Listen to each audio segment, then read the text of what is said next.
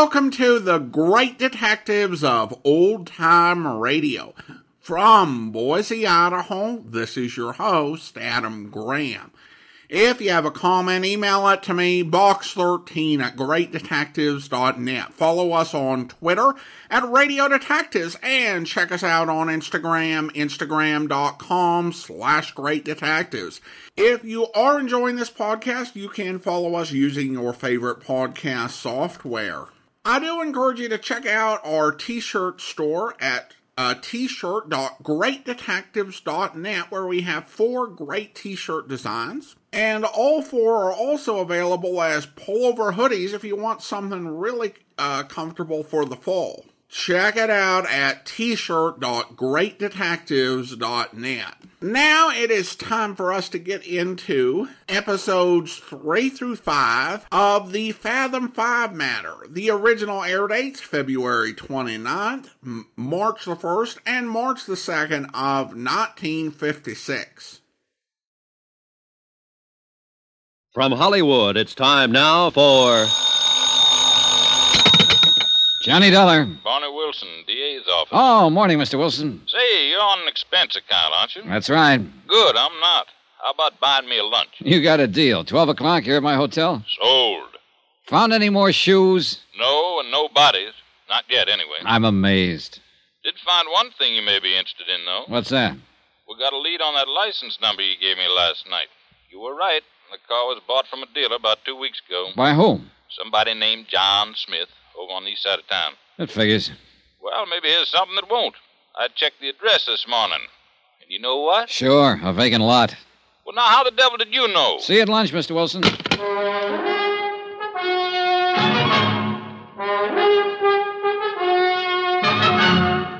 Tonight and every weekday night, Bob Bailey in the transcribed adventures of the man with the action packed expense account, America's fabulous freelance insurance investigator. Yours truly, Johnny Dollar.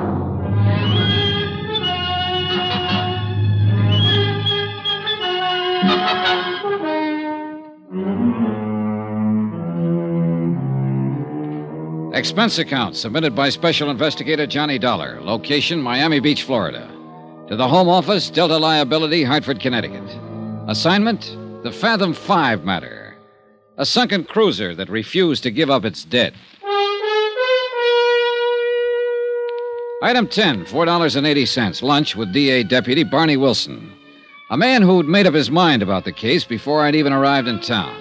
Murder, he'd called it, when the hired cruiser Fathom 5 burned and sank mysteriously a mile or two offshore.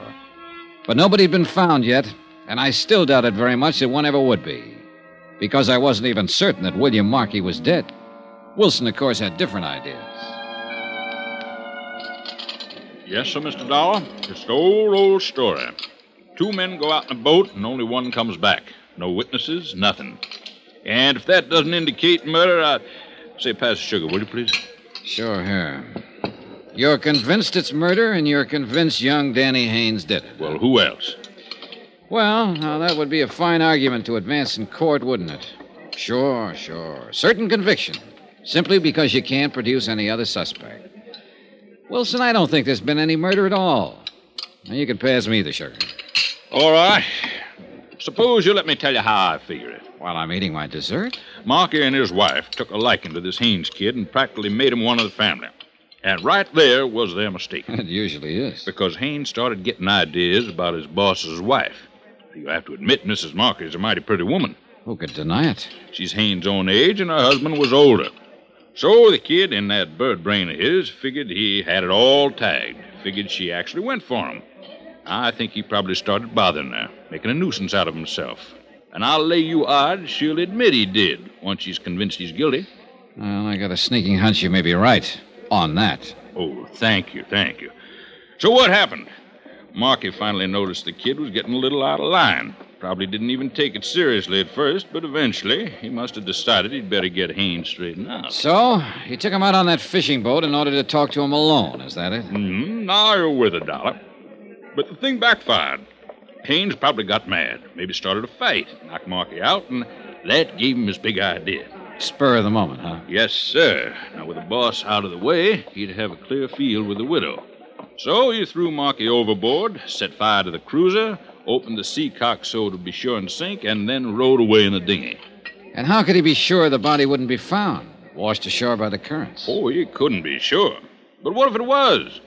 There was a heavy fog. Nobody saw what happened. He knew it'd be mighty tough to prove anything on him. Oh, brother, that's an understatement. As a matter of fact, it'll be impossible to prove that story. Yeah, well, once he's arrested and interrogated, I figure he'll break down and tell us the whole thing. Not unless he's completely simple minded. No, you haven't even got the shadow of a case, Mr. Wilson. All you've got is a wild theory that doesn't even fit the facts. You got a better theory, I suppose. I think so. And would it be the kind that would take your company off the hook on that $75,000 life insurance policy? Now, by coincidence, it just so happens that it would. In fact, that insurance policy is the key to the whole thing. Uh huh. I sort of thought you might say that. I didn't have any pet theory at first, but I do now. I'm pretty sure this thing is an out and out insurance fraud, and Danny Haynes is being used as the fall guy. Oh, do tell. And what are you finding for evidence, Mr. Dollar? Oh, a lot of little things that are sort of starting to add up. For one thing, I got a long telegram this morning from a firm of confidential investigators in New York. I forwarded a request through Hartford yesterday. Yeah, they turned up quite a lot on Markey. Such as? His financial status for the main thing. Oh, well, go on. Well, when he and Mrs. Markey were married three years ago, the firm was in first class shape. But they've been living high, living up his capital. If he'd got that contract he came down here after, it, well, it might have pulled him through, but he didn't get it. Net result, he was flat broke. So what? A lot of people are broke. But not many of them have a $75,000 policy. Uh, I thought that's what you were getting at. What I am getting at is what I think happened. And I think Danny Haynes is telling the truth. I think Markey did send him off alone in that dinghy. Then Markey fired the boat, opened the seacocks, and while she filled up and sank, he swam ashore in the fog. And he's waiting it out somewhere now until his widow collects the insurance. Well, I don't see where you've got any more evidence than I have. Well, there's not much, I'll grant you. Not so far. But what there is adds up. I guess I'm just stupid, Dollar. All oh, right, look. Take Mrs. Markey's attitude, for instance. She's trying hard to play the role, but it doesn't come off. Now, does she act to you like a four day widow? Well, she's got a lot of self control. Oh, I'll say she has. I tried to goad her yesterday when I talked to her, came right out and practically insulted her. And how did she react?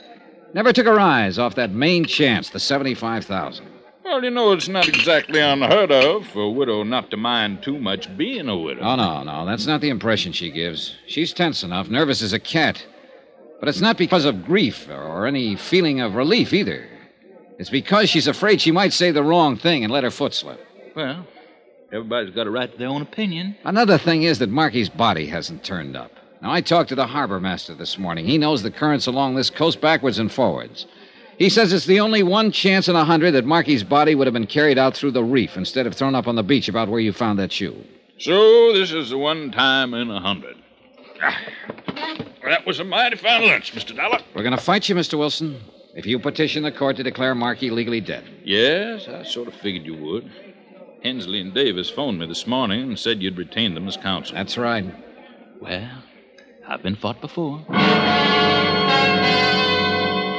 Expense account item 11, 10 cents. Phone call to Edna Markey, widow of the allegedly deceased and beneficiary of his insurance policy.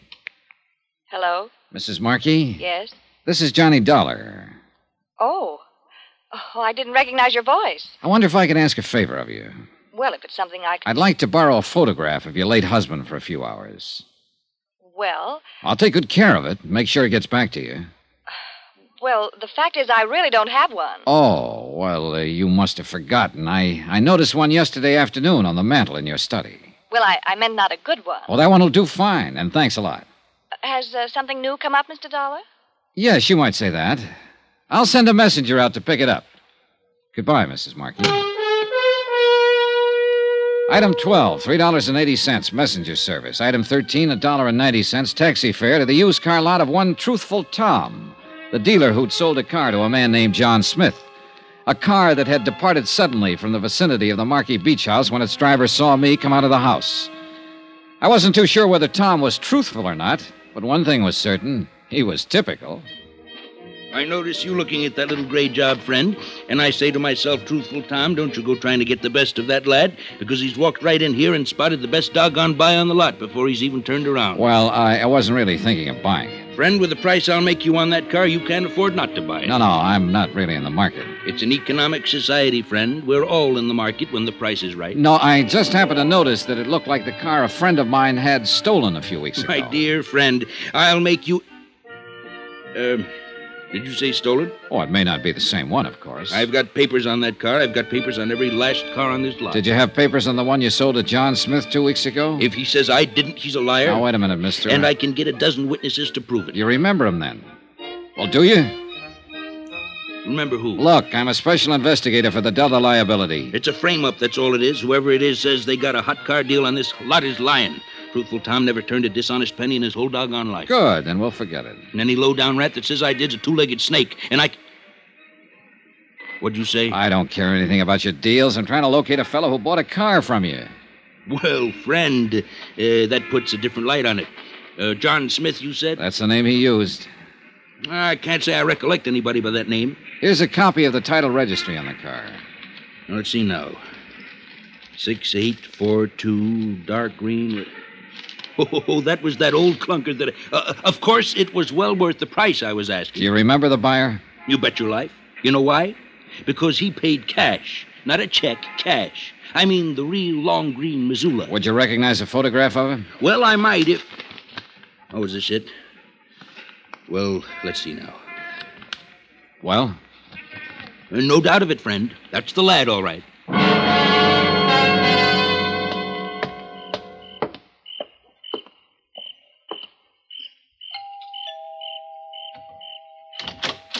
Good evening, Mrs. Markey. Mr. Dollar. I brought back the photograph of your husband. Oh, there wasn't that much hurry about it.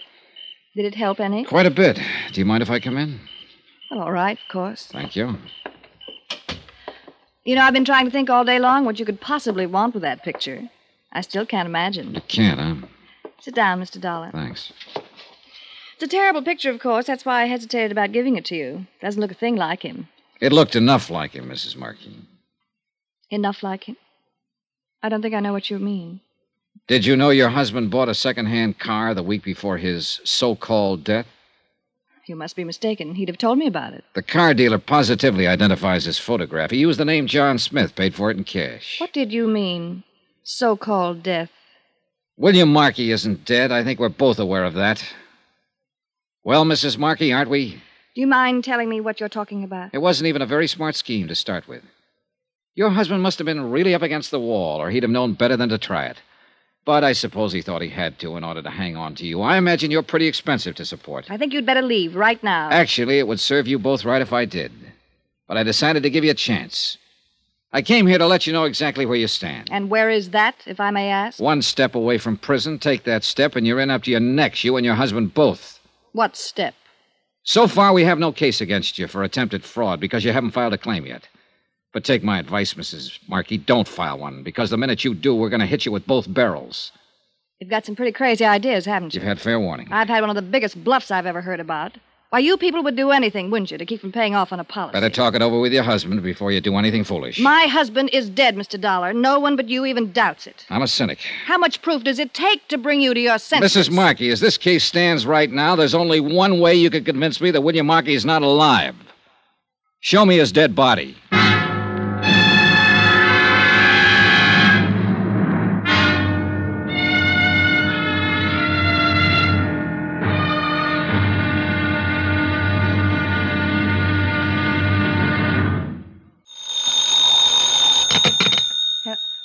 Johnny Dollar? Yes, just a moment. It's for you, Mr. Dollar. Thanks. Johnny Dollar, Barney Wilson here. Your hotel told me where to locate you. I'd rather you located that car. All the police agencies in the state have the license number and description. It'll turn up. Well, the sooner the better. It'll take more than a car to prove William Markey is still alive. The dealer who sold it to him identified his photograph. All right, but he bought the car two weeks ago. We know he was alive at that time. In case you've forgotten, Mr. Dollar, the Fathom 5 sank only four days ago. That's when Markey was murdered. Okay, okay. We're not going to settle it by arguing. That's why I phoned. It's going to be settled tomorrow morning. You've petitioned for a hearing? Ten o'clock in Judge Campbell's chambers. You're making a mistake. See you in court, Mr. Dollar.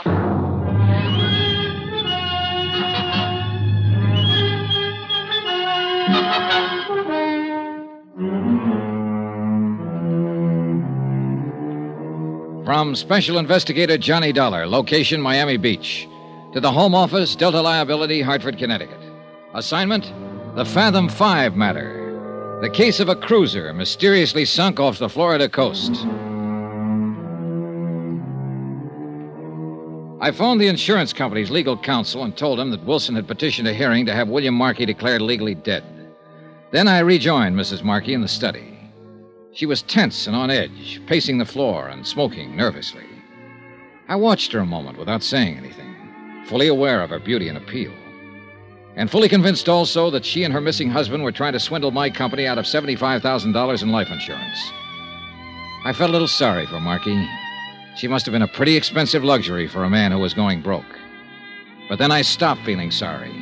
I remembered that they'd tried to set up young Danny Haynes as the fall guy for murder.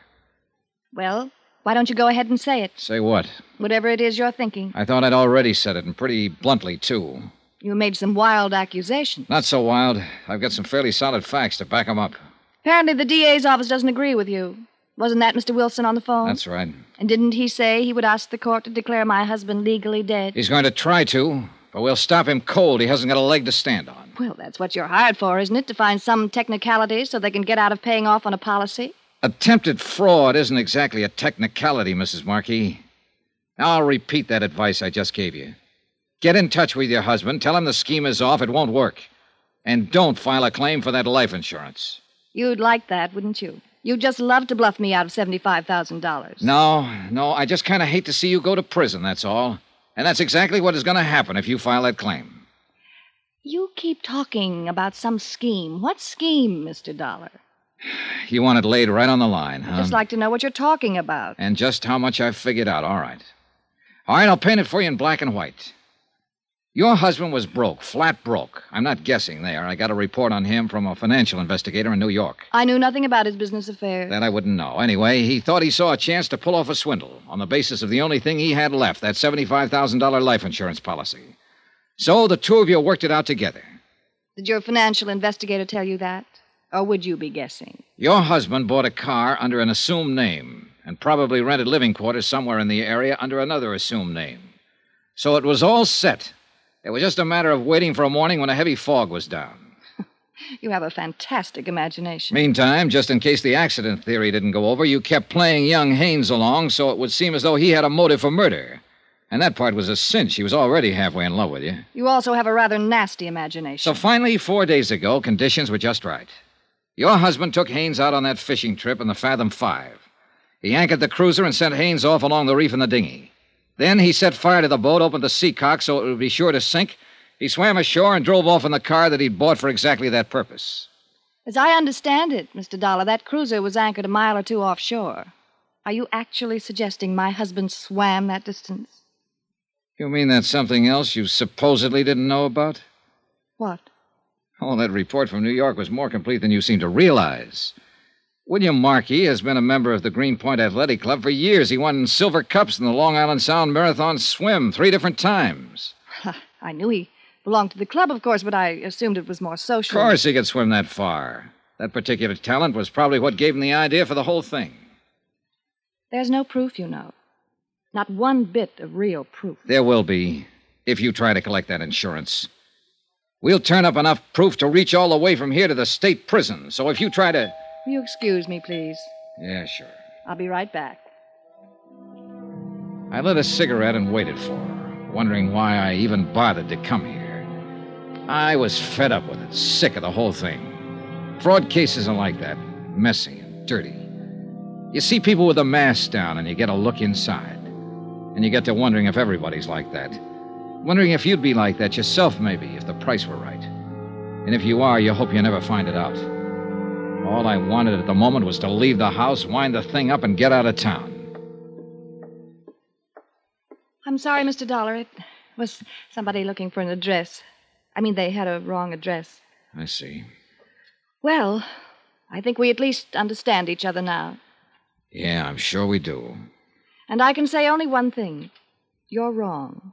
You're completely and absolutely wrong. Maybe. I wish you weren't. I wish my husband were still alive, even under the circumstances you believe.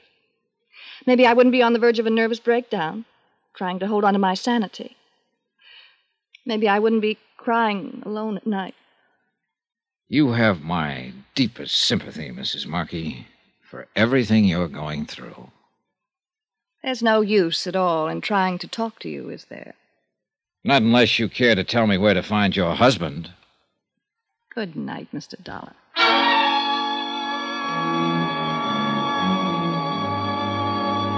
I left the house and turned down the dark road toward the Pompano Beach Hotel. I'd planned to pick up a taxi there, but after that unknown visitor came to Mrs. Markey's door, I'd made a slight change in the plans. Whoever it was hadn't been a stranger, that I was sure of. She'd been too nervous when she came back into the room. It was someone she hadn't wanted me to know about, and I was pretty certain I could guess who.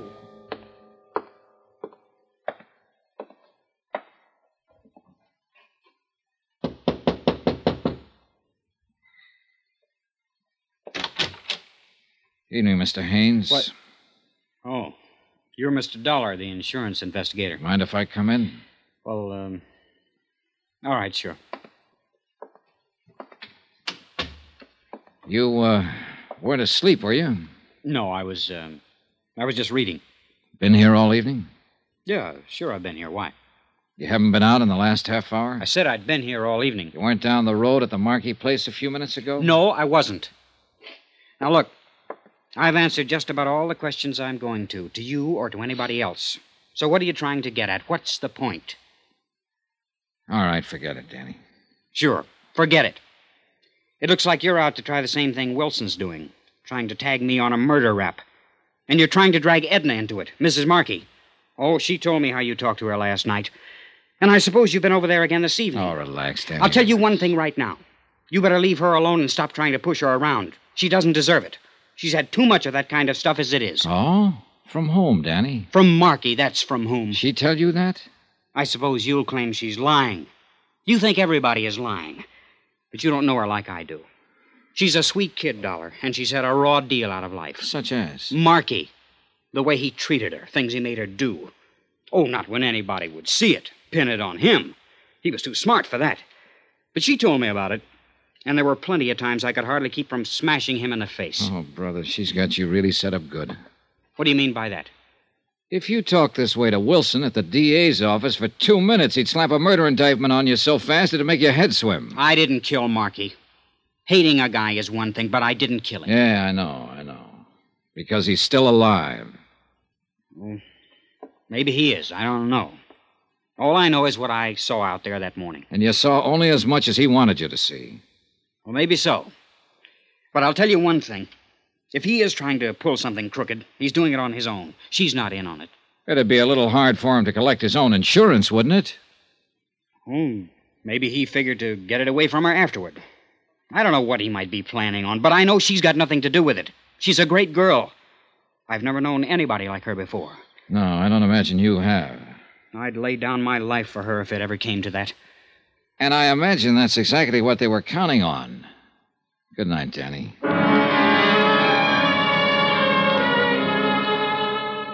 Expense account item 16, $1.90. Taxi fare the following morning from my hotel to the courthouse. I got there at 9.30 and went over the case with Jim Davis, local counsel for the insurance company. And at 10 o'clock, the hearing on Wilson's petition was opened in chamber session, Judge A.G. Campbell presiding. Judge Campbell kept the proceedings informal, and the whole thing moved pretty fast. Both sides presented briefs, and additional evidence was introduced through verbal interrogation. No witnesses were called. By 10:30, the cases for both sides had been completed.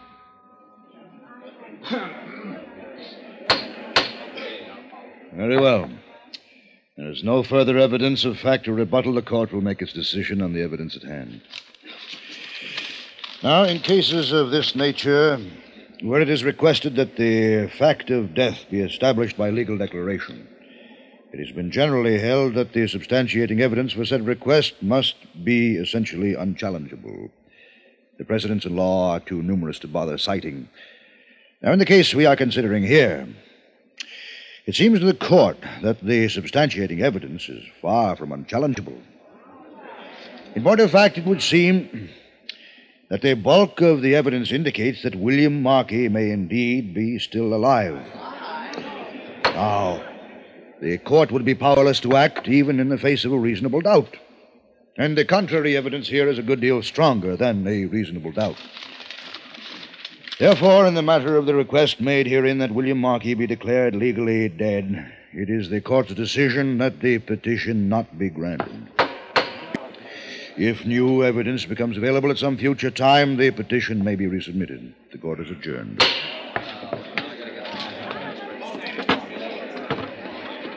Well, looks like you won, Mr. Dollar.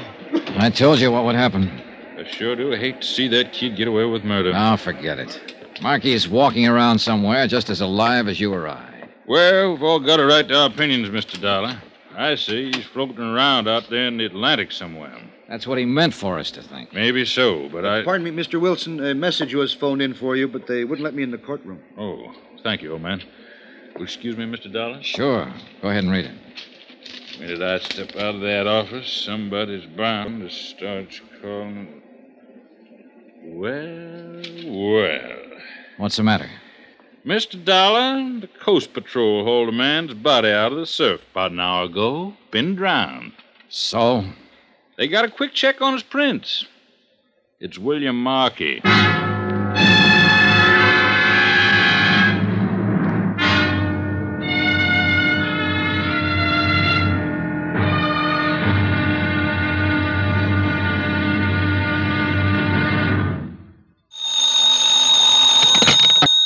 Johnny Dollar. Barney Wilson here. All right, Mr. Wilson, I'm braced. Rub it in. Well, you were a little overconfident. Overconfident. Let's face it, I made a jerk of myself. After I apologize to you, I've got to crawl out there and apologize to Mrs. Markey. I wouldn't be too hasty about it. I've been putting it off for the last two hours. After the way I talked to her, I'd rather walk into a cage of lions than face her again. But I thought her husband was alive, and I thought she knew it. Then your boys have to go and pull his body out of the surf. Uh, well, that's why I called. I had a tag for an out and out insurance fraud. Mr. Dollar, the way it looks right now, I don't know what it is. It was probably murder. What else? Look, if you want to lose your mind, you come on over here to the morgue. Why? What do you mean? Mr. Dollar, I've been a detective for 20 years, but I've never hit one before that was as crazy as this.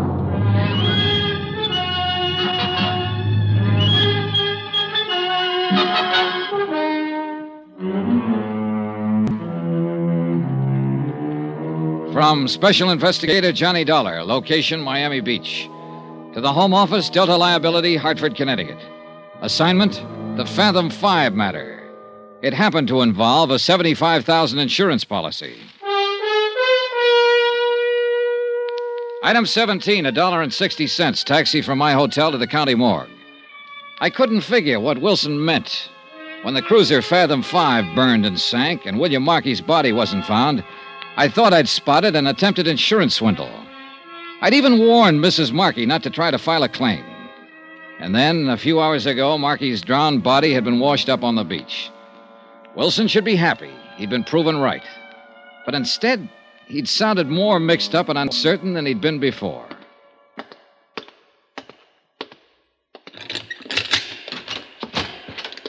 Come on in, Mr. Dollar.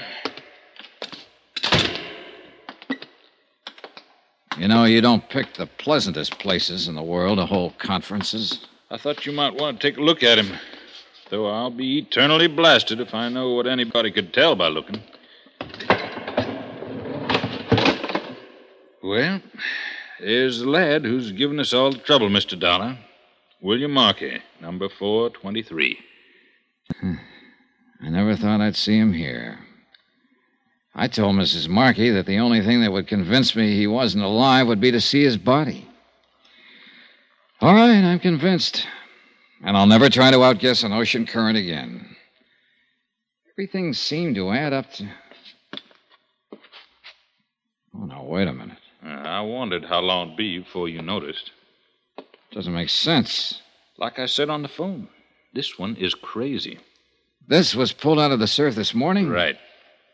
And the cruiser sank five days ago. That's when Markey supposedly drowned. You're on the beam, Mr. Dollar.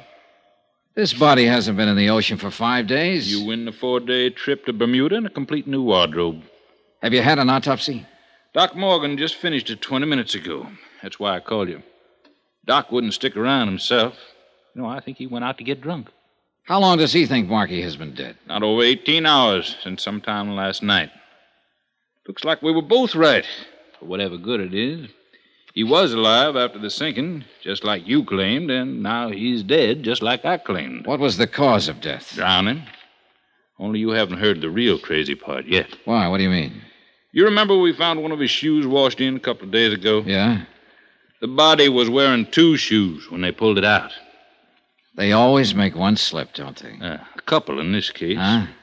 It's the second one that nearly pushed Doc Morgan off his rocket. What second one? Markey was drowned, all right, but not in the ocean. Huh? It was fresh water in his lungs, not seawater. Was Morgan sure? Swore by it, and then at it. That's what threw him. Yeah, I imagine. When you get an 18 hour test on a man who's supposed to have been dead for five days and find fresh water when it ought to be salt. Well, I guess the late Mr. Markey can't tell us much of anything else. So, where do we go from here, Mr. Dollar? Good question. You haven't found the car yet, huh? The one Markey bought under an assumed name? No, no, but I gave the boys an extra pride to bear down on it. Half the town force is out looking for it now. Wonder where he was hiding out for those four days. What I want to know is who killed him and how and why. Oh, the why is fairly easy. It's the who and how that carry the question marks. That fingerprint ID was certain, huh? There's not the slightest doubt but what this is William Markey. Oh, you're looking for an easy way out, Mr. Dollar. Yeah, I guess I am at that. Well, then it looks like our number one is the lad you've been after all along. Young Danny Haynes, huh? What do you say we go and have a talk with him?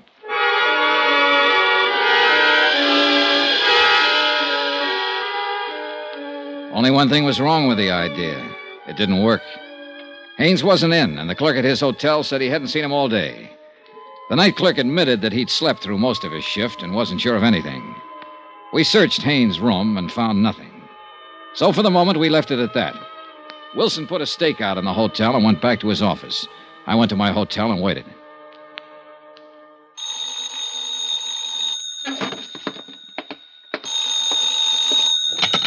Johnny Dollar. Barney Wilson. Yeah, what's up? We finally got a break. The boys found that car. Where? Parked at the curb out on the east side of town. May have been abandoned there, or it may be where Markey was hiding out. It's in front of an apartment house. Have they checked through it yet? No, they haven't touched it. I'm leaving to go out there now. Want me to swing by and pick you up? If you don't, I'll sue you. I'll meet you out in front of the hotel. We stopped a block away and walked up to the apartment house. The car was still parked at the curb, and the plain clothes man watching it said no one had been near it. We went on inside and found the landlady, identified ourselves, and started questioning her. Luck seems to still be with us. Well, you see, most of my guests are permanent, as you might say, or at least as permanent as renters ever are. Yes, we understand. In fact, the only unit I've let in the last two months is number 14. That's up one flight with a pull down bed. and a- When did you rent that one? Well, let's see now. I think it was um, about 10 days ago. He paid a month's rent in advance. He? and- What was his name? uh, Mr. Jones, a very nice, quiet, middle aged fella. He lived by himself? Oh, yes, and never went out much. After he moved in, that is. He didn't stay here for the first four or five days after he rented it. Until the night the Fathom 5 sank. When did you see Mr. Jones last? Well, it's a funny thing. He went out yesterday evening and he didn't come back at all. What kind of a car did he drive? Oh, good heavens, I don't know. But you can look for yourself. It's parked out there at the curb. A friend of his brought it by a while ago. What? What's the friend's name? Why, I didn't ask him. He's an awful nice young fella. He said Mr. Jones was going on a trip and sent him to pick up his belongings. And he had Mr. Jones's key, so I decided it was all right. He's up there packing now.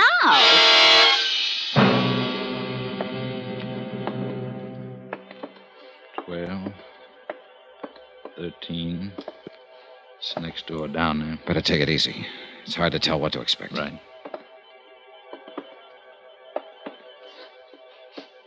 Mm, He's in there, all right. Try the knob. Easy. It's locked. And there isn't much choice. Who is it? Open up, Haynes. We want to talk to you. I said open up. Get away from that door. Watch it, Wilson. I'm warning you. Don't try to come in. Well, We know now what to expect. I'll cover the door here, Dollar. You go down and tell Dave to cover the outside windows and call in for a couple of squad cars. Right. Hey, he's going out the window. There must be a fire escape. Come on, let's hit the door.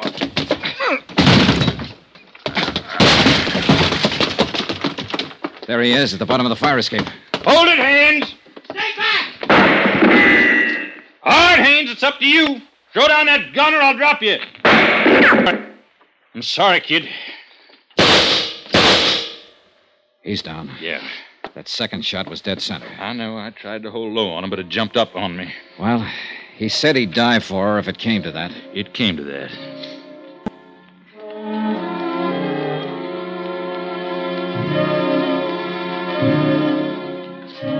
It was after dark when Wilson and I drove out to the Markey Beach House. There were no lights on and nobody answered the doorbell. So Wilson forced entrance and we shook the place down. We found evidence of a struggle in the study and in the bathroom. Water from the bathtub had overflowed behind the tile and was still seeping out along the baseboard. We found a dressing gown of Mrs. Markey stuffed in the back of a closet, soaking wet. Piece by piece, Wilson collected his evidence, and the picture became more and more clear. He phoned in for a fingerprint crew and went on working. I left him there and went back into town to my hotel and took the elevator up to my room.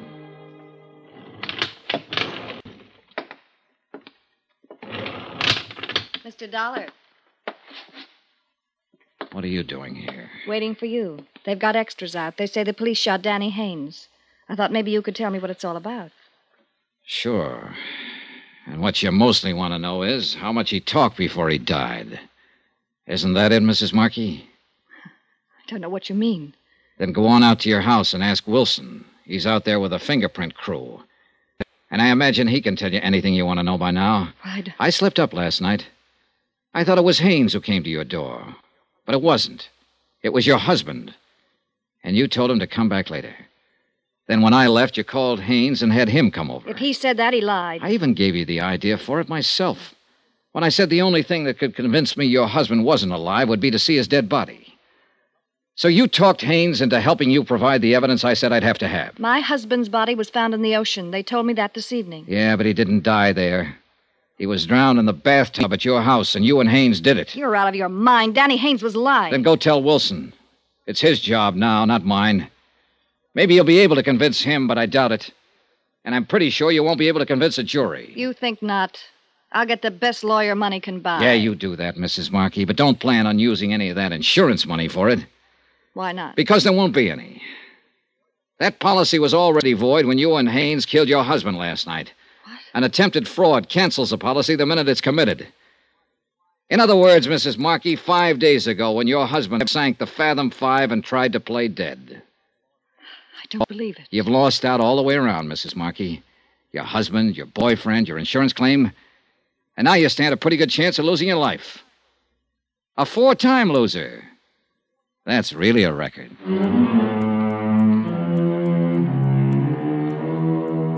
Expense account item 18, $321.60. Hotel and incidentals in Miami and transportation back to Hartford. Expense account total $684.95. End of account, end of report. Remarks? You quoted a line of Shakespeare at the start of this case, Ralph. Full fathom five, thy father lies. Well, you're wrong. It turns out to be the widow who lies, and lies, and lies. Yours truly, Johnny Dollar.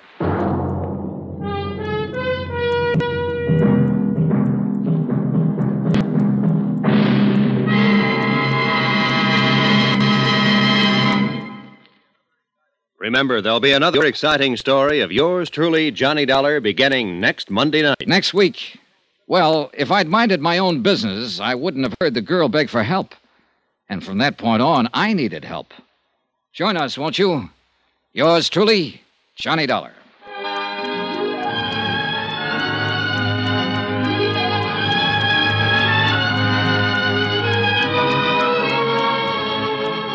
Yours truly, Johnny Dollar, starring Bob Bailey, is transcribed in Hollywood. Written by Les Crutchfield, it is produced and directed by Jack Johnstone. Heard in this week's cast were Mary Jane Croft, Barney Phillips, Carlton Young, Eleanor Audley, Sam Edwards, Shep Menken, and John Dehner. Musical supervision by Amerigo Marino. Be sure to join us on Monday night, same time and station, for another exciting story of yours truly, Johnny Dollar. This is Roy Rowan speaking.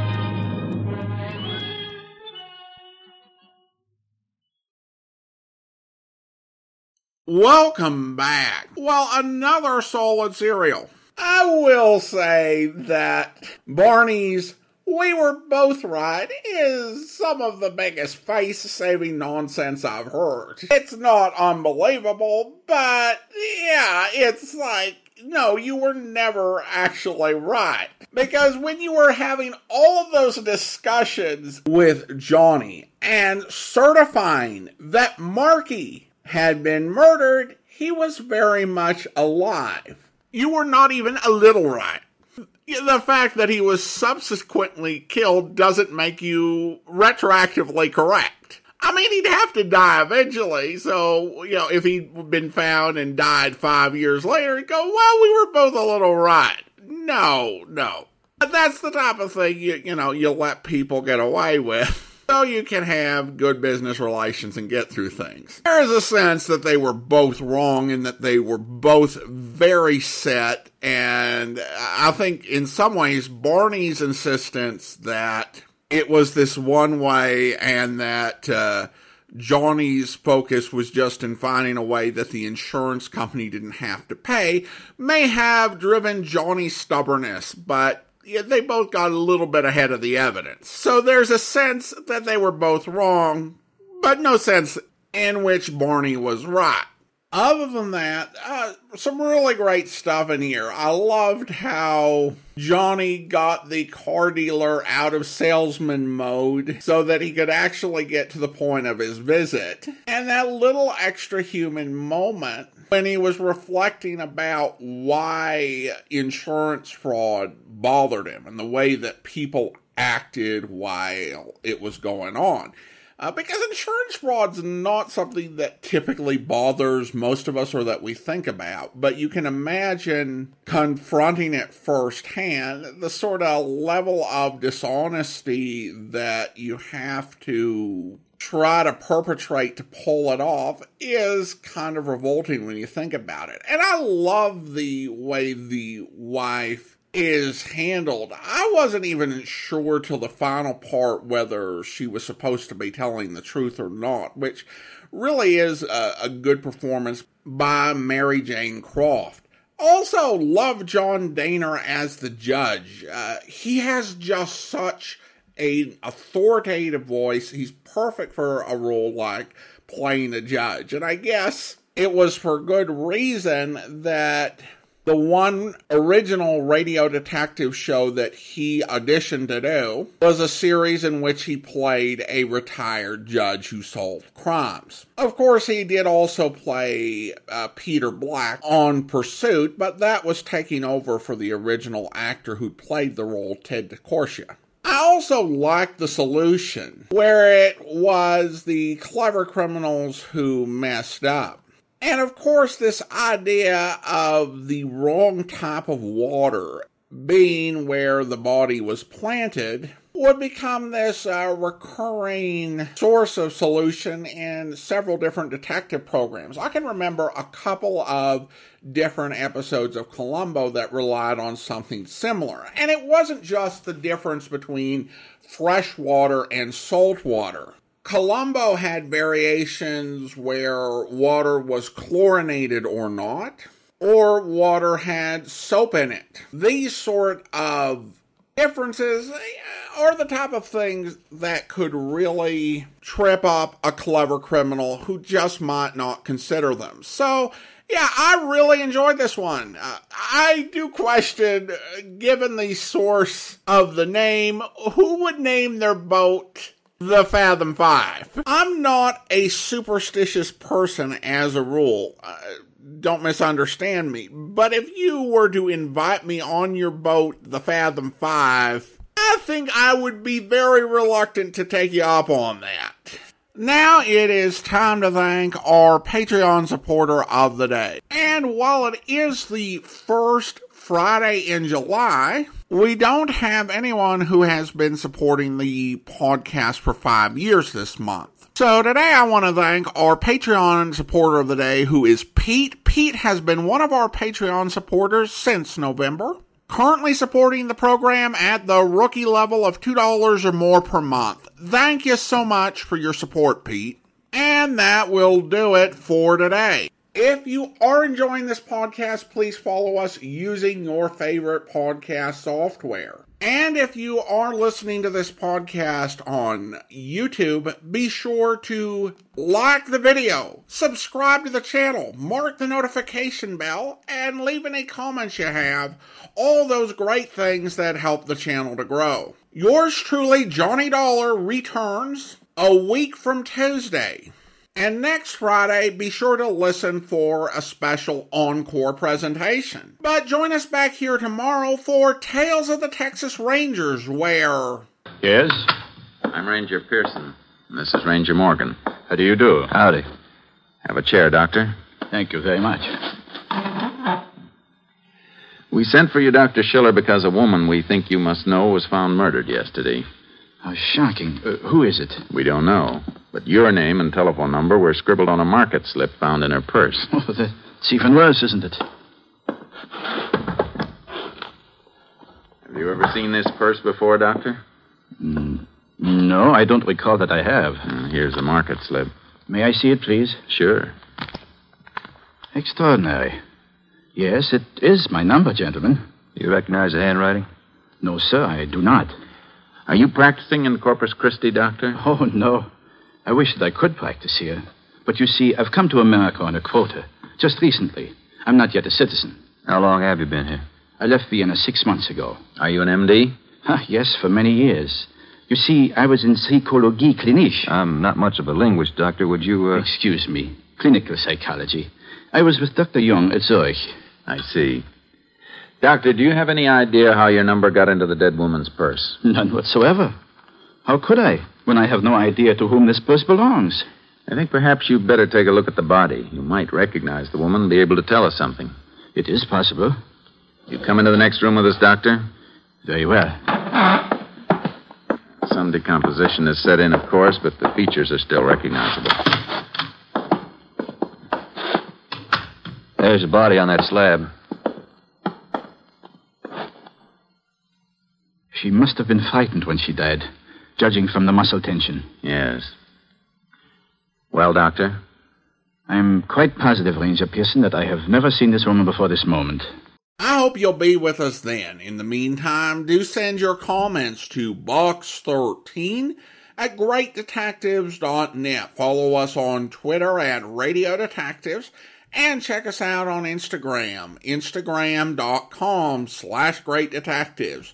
From Boise, Idaho, this is your host, Adam Graham, signing off.